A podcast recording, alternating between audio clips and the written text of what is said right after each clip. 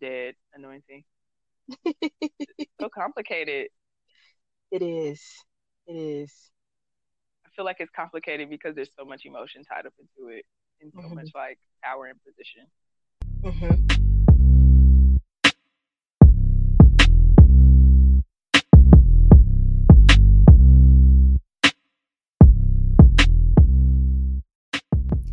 Yo, what's up, family? My name is Tillany Stewart.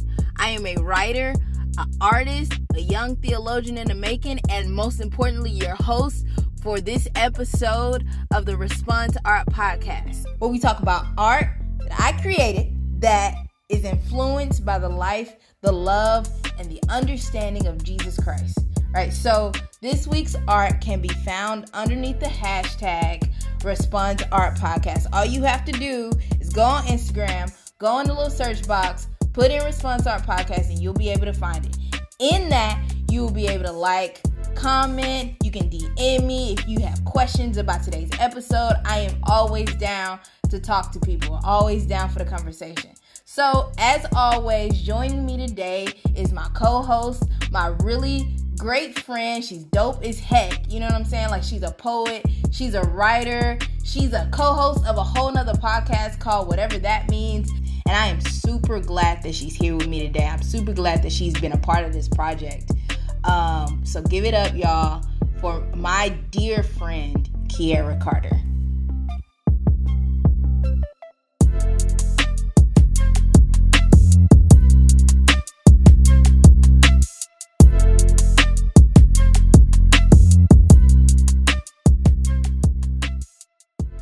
Hey, Tillany. Yeah. Can you tell me um about this piece that you have today? Yeah, so um this one is called Messiah. Um it is a, like a man with oil running down his face. It's not molasses. I did think it was molasses a little bit. I'm sorry. it's okay. It's okay. That's why we tell you. It's because there's that picture on Instagram of a girl with like molasses on her syrup or something. It can't be. It can't be Aunt Jemima's. It must be molasses. I think. Stop. That's not okay. I don't know. that is but not. Is well. Anyways, but no, uh, it is, it is a man with uh, oil running down his face, and it's called Messiah because Messiah in Hebrew means the anointed one, right? So, like, this idea of, of anointing is all throughout the Bible. Um, it's used in a lot of different ways. So like one, it's like used to like mean just I'm gonna put some lotion on you, right? Like oh. I am ashy and I'm gonna anoint my knees. Um Okay. So it means to like put on. Mm-hmm, mm-hmm. It also uh, so like every time there's an this idea of anointing, it is like this lathering of something or like the pouring of something on something else, right? Um, okay. but it's also used as like a ritual to basically make something or indicate that something is holy, right? Um, so the first time it's used is in like Genesis, and it was Jacob, and he had a dream on a rock and God like came to him and like established his covenant with him. And when he woke up, he put some oil on the rock um, and was like, I am anointing this rock. And he calls it Bethel, which means house of God. And he says, like, I'm anointing this rock to like indicate that God lives here. Like, this is God's house. This is where the presence of God dwells, right? Mm-hmm. So when you continue down, right? So the next time we really see anointing presented present itself is when uh the priest and like the tabernacle is like created right? So the priests are anointed um to indicate that they are now to be used and are be like are holy for god and set apart for god. Um, and then also everything that is like used for the uh, tabernacle is also anointed. So like the altar is anointed, like tables, random tables are anointed, like everything in there is anointed. But one thing, the tent of meeting where like the spirit of God like lives and dwells, God says, I am going to consecrate, right? So anointing and consecrate are like making holy and consecrate are kind of the same thing. But for the tent of meeting where God dwells, he says, I'm going to consecrate it with my spirit. Right. So I am going to make it holy with my presence. That's essentially what he says. So can I ask a question? When you say, um, I just want to clarify because consecrate is just such a big word. And I know you said it means just make it holy. but like, does that look like, so when you say like make something holy, I know that holy means set apart, right? Or for special use. Mm-hmm. So when you're when things get consecrated, is it then used or is it just like all symbolic? Oh no, then it's used. Okay, so it's used for something actually. Okay. Yeah. Yeah, yeah, yeah. So like the altar um, is used specifically to sacrifice all of the animals or whatever for when people sin. And it's only used for that, nothing else. And it's specially used for that because it's the only place where you can take you know, an animal slaughter it and it actually atone for sin, right? Like so it's like it's, I'm sorry, I like so it's like uh picking your major in college instead of being like liberal studies. Mm-hmm. I choose English or yeah. I choose engineering. But God so is basically mm-hmm, mm-hmm. But God is basically choosing it. He's like, this is what this is used for and mm-hmm. I want you to pour this oil over it as an indication that this is used for spe- something specific, that this is holy. But when we start getting into the place where God dwells, he says, I don't want you to use oil. I got it. You know what I mean? Like, I'm going to take care of it. I'm going to be the one to anoint it, and I'm going to anoint it with my spirit. Uh, mm-hmm. And so, as it continues, right, this idea of like anointing with spirit and oil kind of becomes in tandem when you get to like kings, right? So Saul was anointed by Samuel with oil, but you realize like David constantly is like, yo, like he is God's anointed one, and his spirit is like God's spirit is with him, right? And so that's why you he and like Saul loses God's spirit because he doesn't he's not obedient um and so now david gets anointed as king and like the spirit of god comes on david. Um mm-hmm. and like hear a lot of times like david be like god like please don't take your spirit from me. Like yo like he stay. And so like this idea of anointing and like god's spirit kind of work together and it's fully like realized in jesus right? Because jesus was anointed but he was never anointed with oil.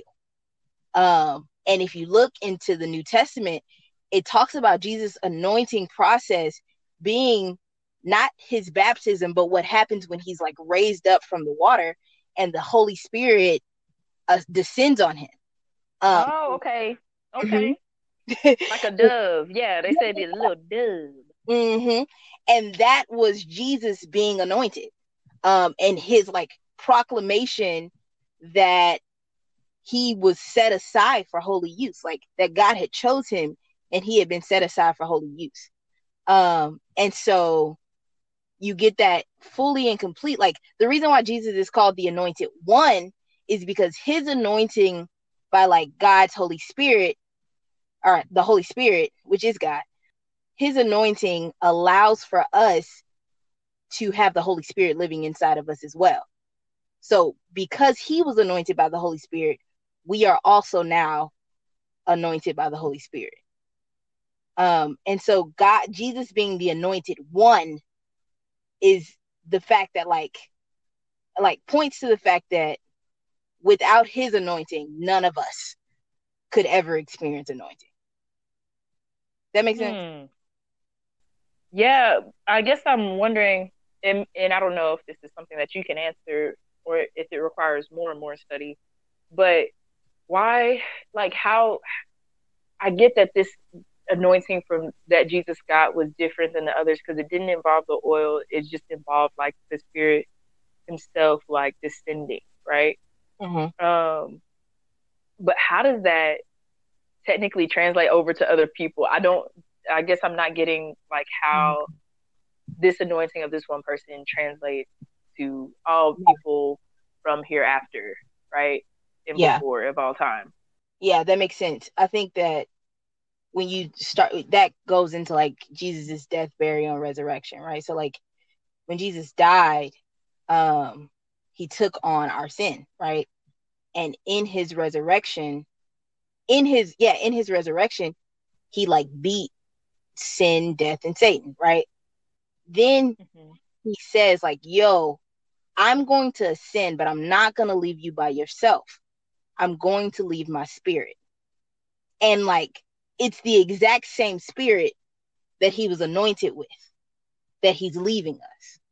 And so all of those who put their faith in Jesus Christ now have the exact same spirit that Jesus was anointed with. And that's okay. you know and like that's how we are now anointed by putting okay. So it wasn't necessarily like the act of the dove coming down that then signifies or then begins to like technically translate uh, the covering that Jesus had over all of us. It was the death, burial, resurrection that then kind of qualified the the descent of the spirit, the anointing of the spirit to then like be a thing for everybody, like a door open for everybody that then is under his umbrella.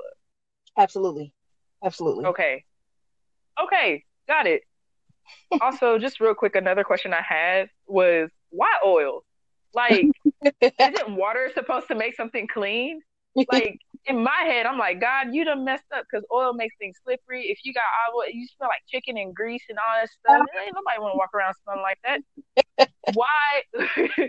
why oil itself? Like, you know? I don't know. I have no okay. idea. All right, fair, fair, fair enough. I'll ask him that when I when I see him face to face. Whatever. Another question for the book. Dead. But yeah, so I think that when we think about like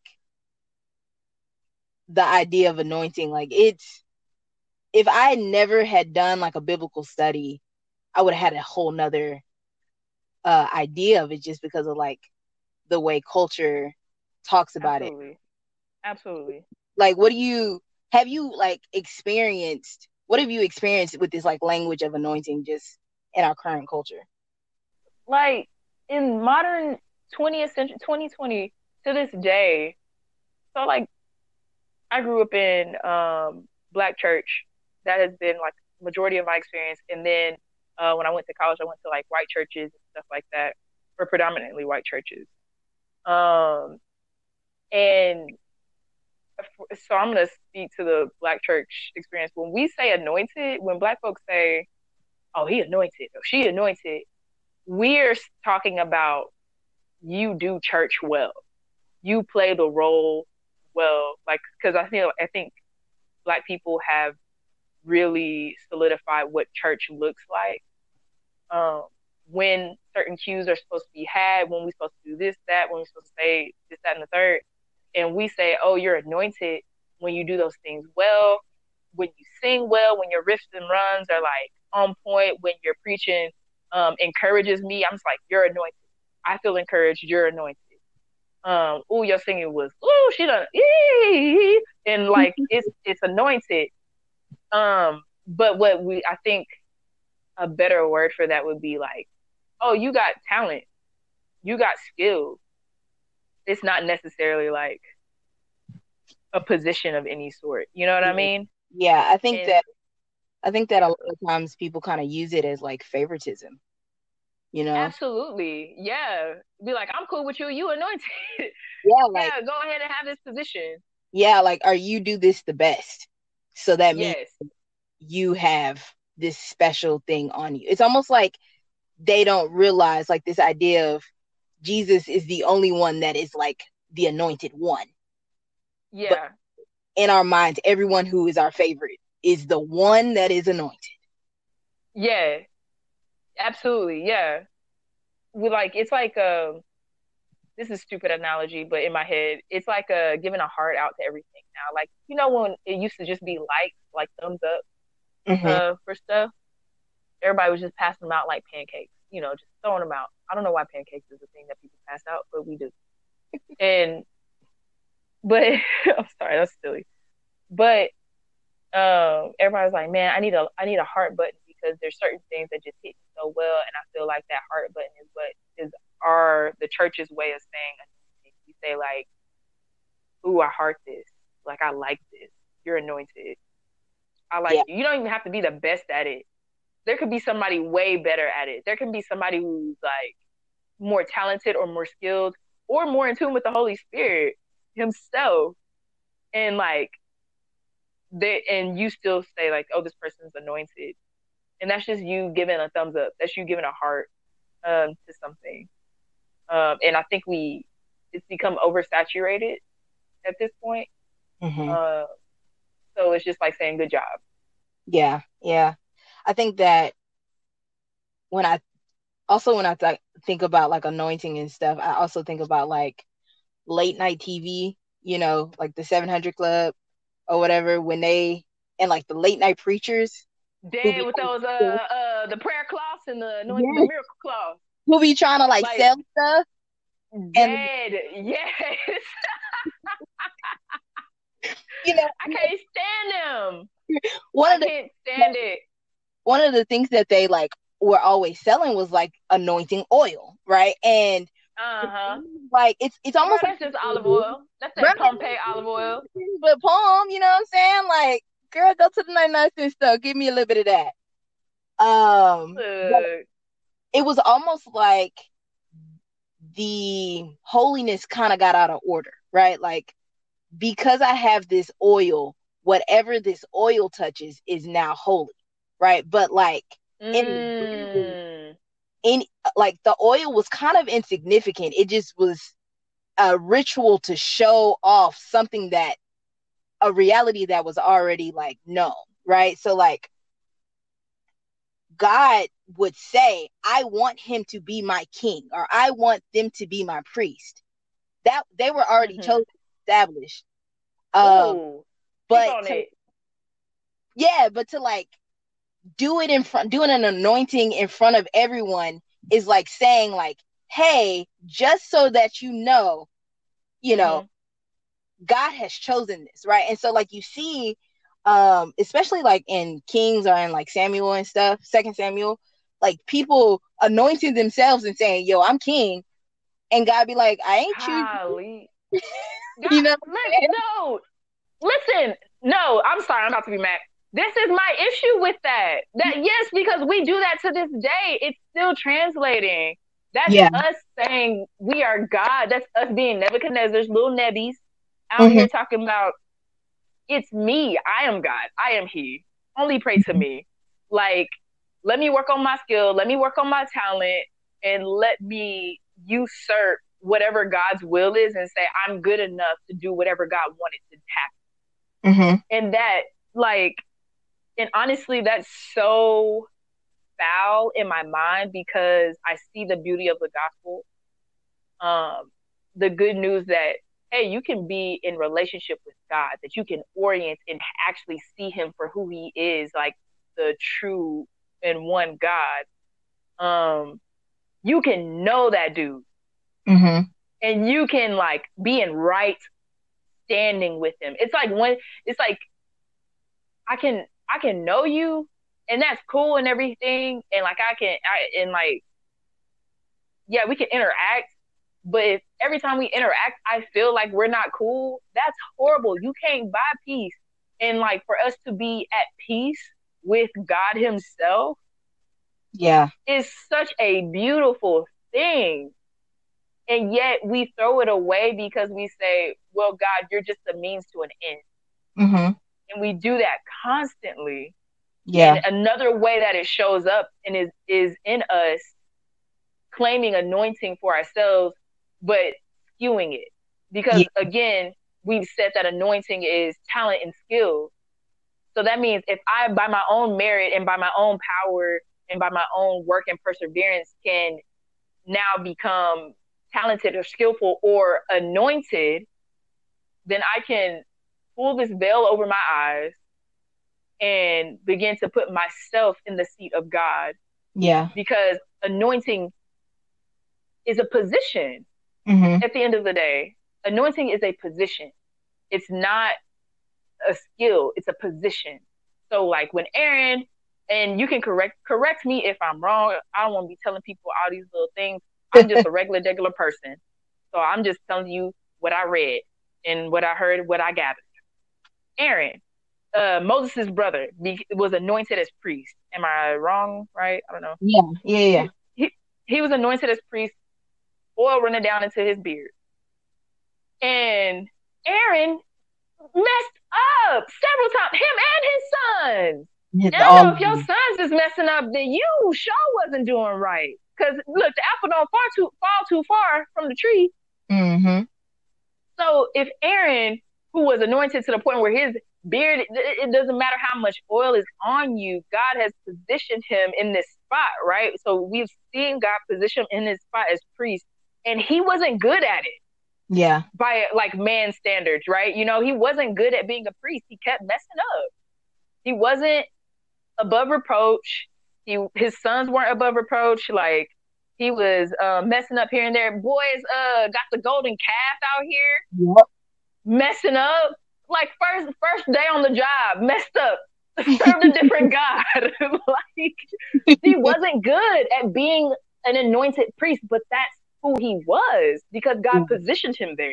Whether Yeah. he was skillful at it, gifted at it, good at it, could riff, run, preach, or whatever, God put him there. Yeah. Yeah. And that's mm-hmm. what made him the anointed. And I think for us, for us, I'm sorry, I did cut you off. I'm just finish mm-hmm. this quick little thought. I think for us, it's so frustrating to me personally because I was that person that thought if I work hard enough, I will be worthy of salvation. Mhm. And that is not the gospel Yeah. like that's just not the gospel and and and that takes the gospel is centered around it's all god Yeah. god did the saving god god did the creating. God did the saving. God does the uh, molding and the shaping so that you can be everything that he called you to be. It's not us. It's him and it's so beautiful but it's so counterintuitive to what we see and want. And so like it's it's frustrating to me because I've been in that trap. And I Yeah. feel like with us saying that anointing is about what we can do, it again takes the focus off of God, which I Mhm. think is anti gospel, anti Christ. And yes, anti Christ, it is strong language, but it, that's how insidious it is. It's like demonic. Um, against like it is satanic. Satanic is the word I wanted to say. Satanic, like against God, for for us to take the the the view from God and everything that He does and the truth of what He's doing and put it on us Yeah. and say like by my own power i can rise in ranks. We're pulling like we're acting like john and james like hey jesus uh so i heard you're gonna die. How about you put one of us on your right and on your left?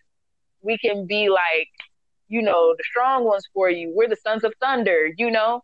And it's like hey man just go feed my sheep bro. What you doing? Like let you let you just do the thing that I called you to do. Yeah. Um, Mhm. and even if the, with the idea of anointing being consecration, being like holiness or set apart or specialized, right? Mhm. It again takes it takes so much pressure off of us to be everything, to be like an everyman inside of Christ. It's like do what God called you to do, Yeah. and Yeah. and inside of that have relationship with Him because you're Mhm. gonna mess up.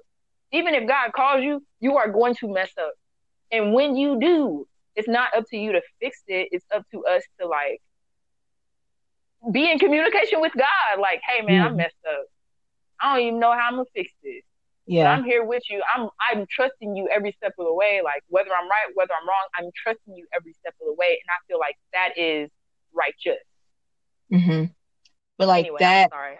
I went off. no, you no, that was really good because you started talking about like what righteousness is. Like, yo, like righteousness isn't um I've done right.